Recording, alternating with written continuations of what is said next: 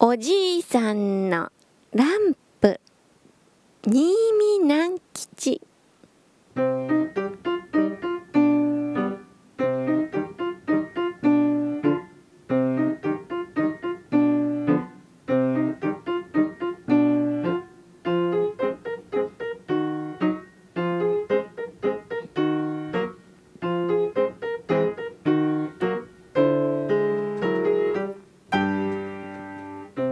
今から50年くらい前ちょうど日露戦争の自分のことである。柳部神殿の村に美之助という13の少年がいた。美之助は父母も兄弟もなく親戚の者とて一人もない全くのみなしごであった。そこで美之助はよその家に走り使いをしたり女の子のように子守をしたり米をついてあげたりその他美之助のような少年にできることなら何でもして村に置いてもらっていいと。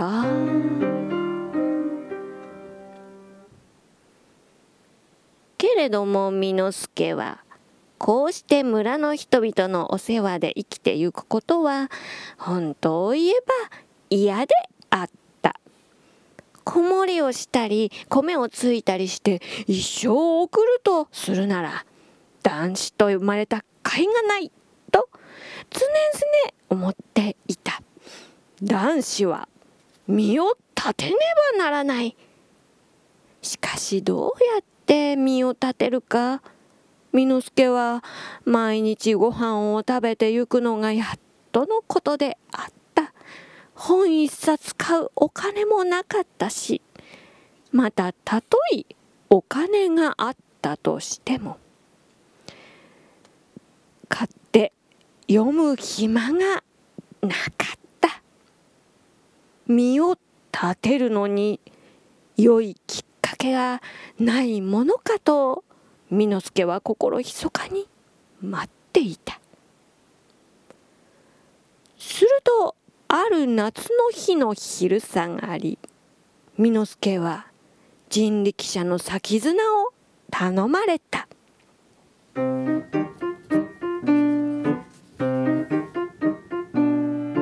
その頃柳部神殿にはいつも23人の人力引きがいた。潮当時海水浴のことに名古屋から来る客は大抵汽車で半田まで来て半田から知多半島西海岸の大野や新米湖まで人力車で揺られていったもので柳部神殿はちょうどその道筋に当たっていたからである。人力車は人が引くのだからあまり速くは走らない。それに柳部神殿と大野の間には峠が一つあるから余計時間がかかる。おまけにその頃の人力車の輪はガラガラとなる重い金輪だったのである。そこで急ぎの客は賃金を倍出して2人の人力車に引いてもらうのであった。美之助に先綱引きを頼んだのも急ぎの秘書客であった。美之助は人力車の長江につながれた綱を肩に担いで夏の入り日のじりじり照りつける道をえいやえいやと走った。慣れないこととて体操苦しかった。しかし美之助は苦しさなど気にしなかった。好奇心でいっぱいだった。なぜなら美之助は物心がついてから村を一歩も出たことがなく峠の向こうにどんな町がありどんな人々が住んでいるか知らなかったからである。日が暮れて青い夕闇の中を人々がほの白くあちこちする頃。人力車は大野の町に入った。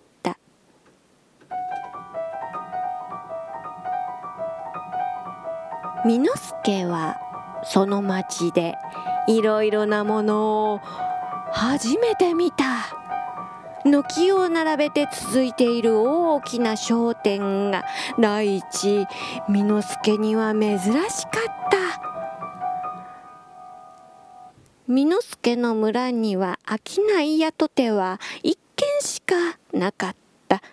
駄菓子わらじ糸くりの道具公約貝殻に入った目薬その他村で使う大抵のものを売っている小さな店が一軒きりしか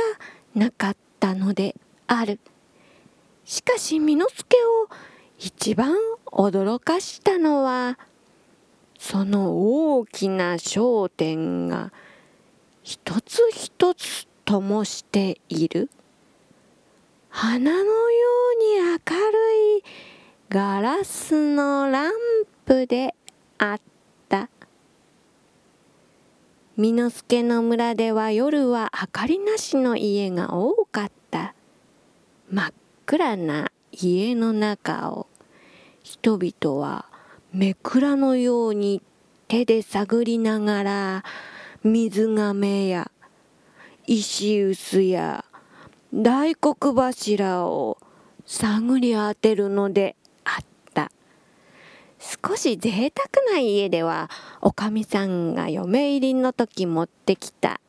あんどんを使うのであった。あんどんは四方に紙を張り巡らした中に油の入った皿があってその皿の縁に覗いている刀身に桜のつぼみぐらいの小さい炎が灯ると周りの紙にみかん色の暖かな光が差し付近は少し明るくなったのである。しかしどんなあんどんにしろ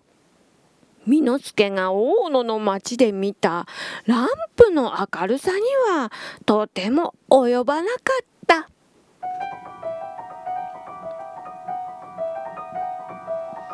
それにランプは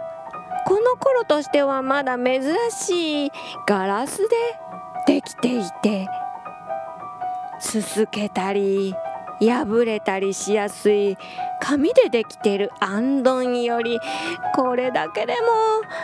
巳之助にはいいもののように思われた。このランプのために大野の町全体が竜宮城か何かのように明るく感じられた。もう巳之助は自分の村へ帰りたくないとさえ思った。人間は誰でも明るいところから暗いところに帰るのを好まないのである。巳之助は打賃の15銭をもらうと人力車とも別れてしまってお酒でも酔ったように波の音の絶え間ないこの海辺の町を珍しい商店を覗き美しく明るいランプに見とれてさまよっていた。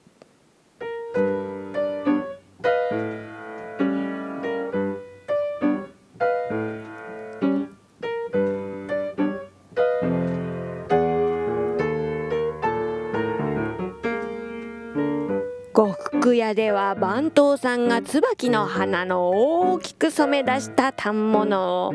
ランプの光の下に広げて客に見せていた。国屋では小僧さんがランプの下で小豆の悪いのを一粒ずつ拾い出していた。またある家では